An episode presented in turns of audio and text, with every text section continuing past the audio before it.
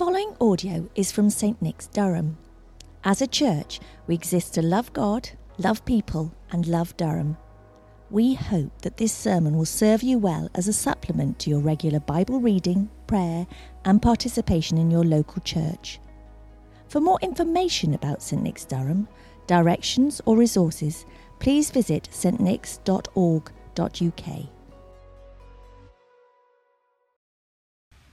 Today's reading is taken from Matthew chapter 21, verses 1 to 11. As they approached Jerusalem and came to Bethphage on the Mount of Olives, Jesus sent two disciples, saying to them, Go to the village ahead of you, and at once you'll find a donkey tied there, with her colt by her. Untie them and bring them to me. If anyone says anything to you, say that the Lord needs them, and he will send and he will send them right away. This took place to fulfill what was spoken through the prophet. Say to daughter Zion, See your king comes to you, gentle and riding on a donkey, on a colt, the foal of a donkey. The disciples went and did as Jesus had instructed them.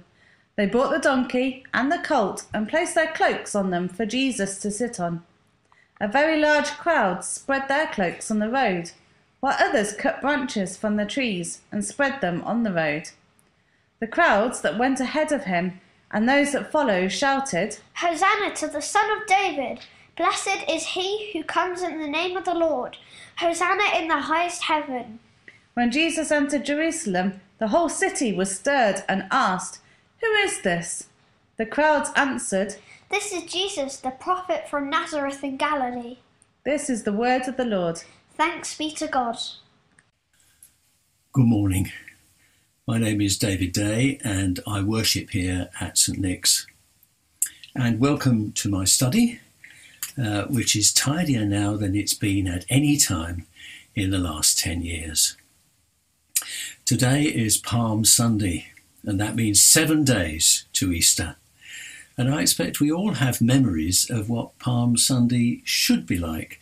My mind goes straight to children's services. The children play a major part. They're waving flags, banging drums, tooting trumpets, rattling saucepans, shaking maracas, anything that will make a joyful noise. And if you can't make a joyful noise, just make a noise.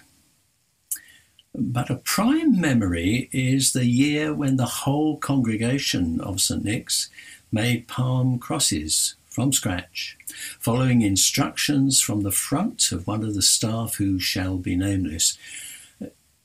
To be honest, there has never been such a shambles.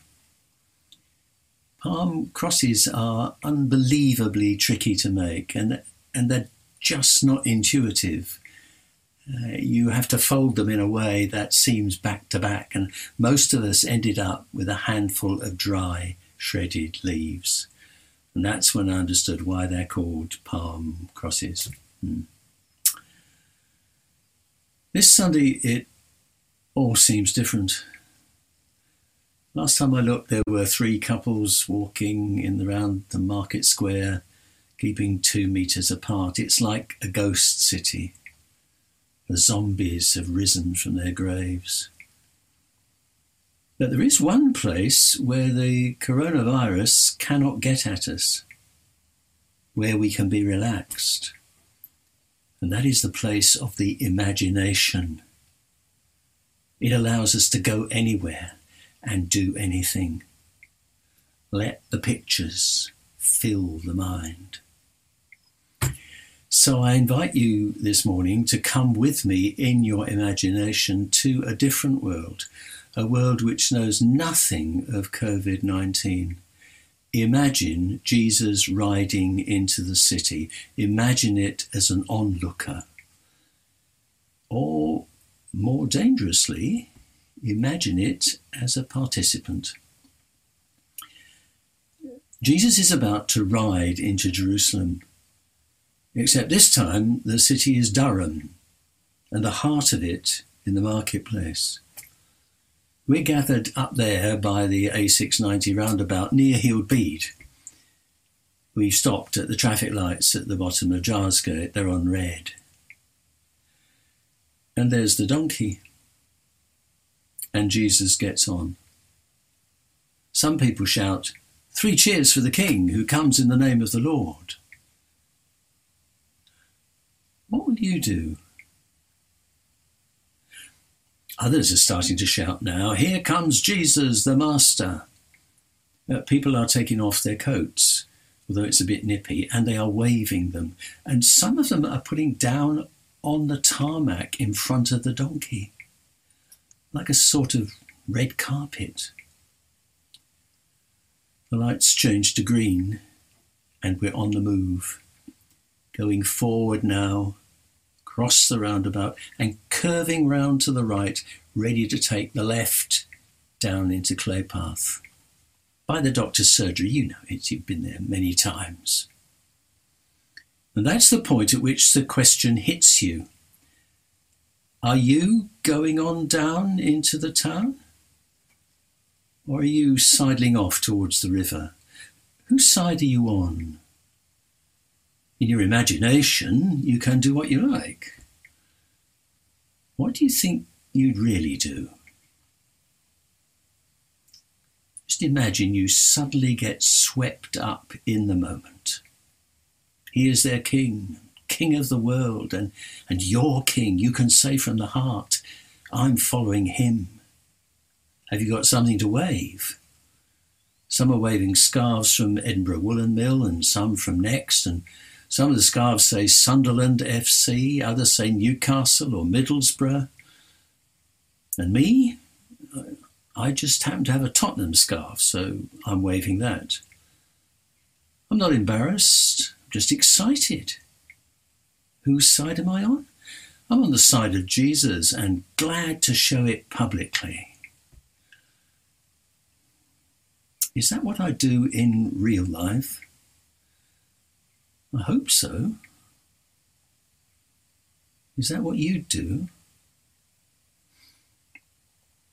Off we go. Whatever you do, don't touch the donkey. They're jumpy and inclined to kick. Uh, and there is traffic building up behind us, but they can wait. We are passing pink and green and blue and magenta coloured houses. In fact, all the colours of the Dulux colour card.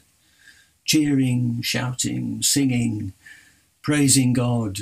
We're going well. Are you happy with that?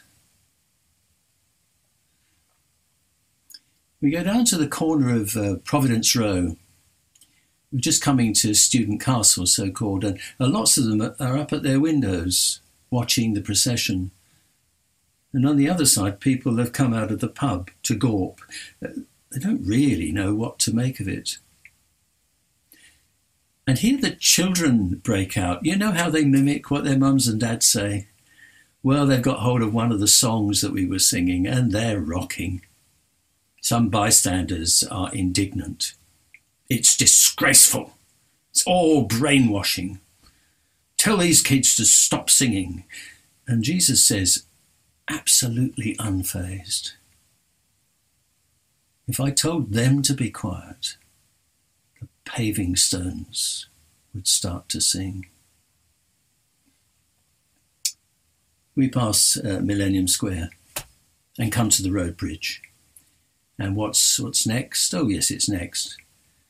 And so we enter the marketplace, past next.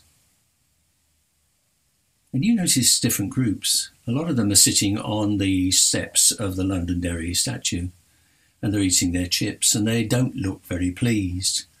What do you lot want? Ought to make religion illegal. Shut the noise. We're trying to have a quiet lunch here. And at the edge of the crowds, you notice some important looking people who seem to be taking notes. And one man is taking photos of Jesus and his associates. You catch a snatch of what they're saying. I wonder if they had police permission for this procession. Get that donkey's number. Hey, Jesus, tell this lot to stop cheering and shouting and singing. Now, what do you do now? Are you embarrassed? Feeling awkward?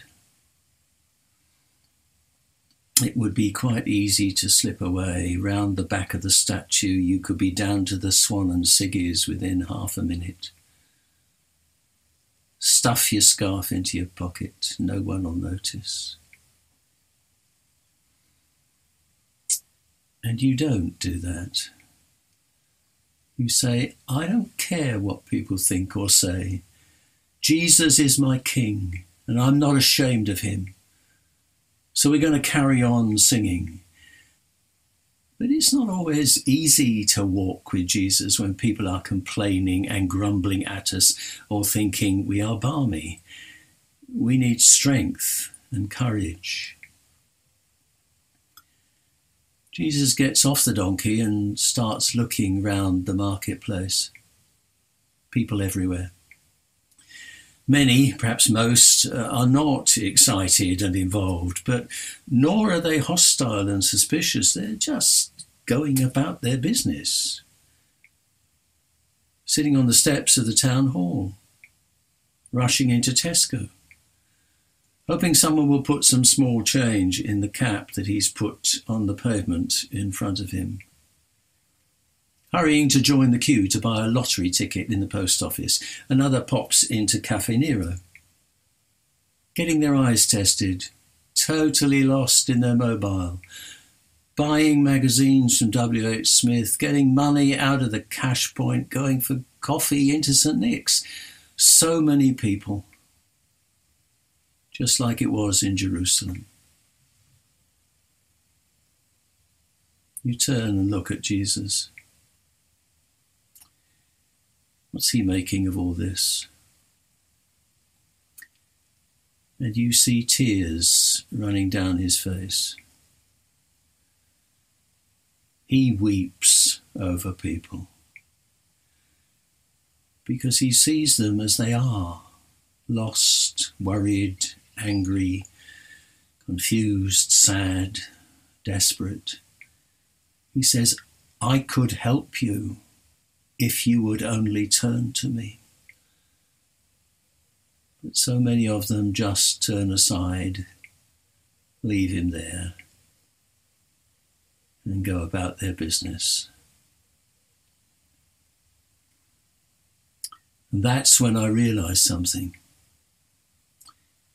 It's great to walk with Jesus into the marketplace, singing God's praises and being known as a Christian. It's more difficult to stand with Jesus when people shout and grumble at him or turn their backs, but it's still the right thing to do. But this is what I learned. I must learn also to look at people the way Jesus looks at them, to see them with his eyes, and to long as he does that they would come to know him. All that, of course, was happening in our imaginations. The tricky bit is doing it in real life. Let's finish with a prayer. Heavenly Father, give us the faith and commitment to walk with Christ through all the changing scenes of life. Give us the courage and strength to stand with Christ when people are hostile or indifferent. And open our eyes to see the people we meet as Christ sees them and to love them as he does. In his name we ask this. Amen.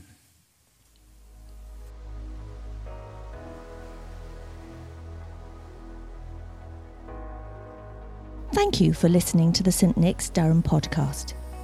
If you would like to hear more sermons and teaching like this, then subscribe wherever you get your podcasts. For more information about St Nick's, visit our website at stnicks.org.uk.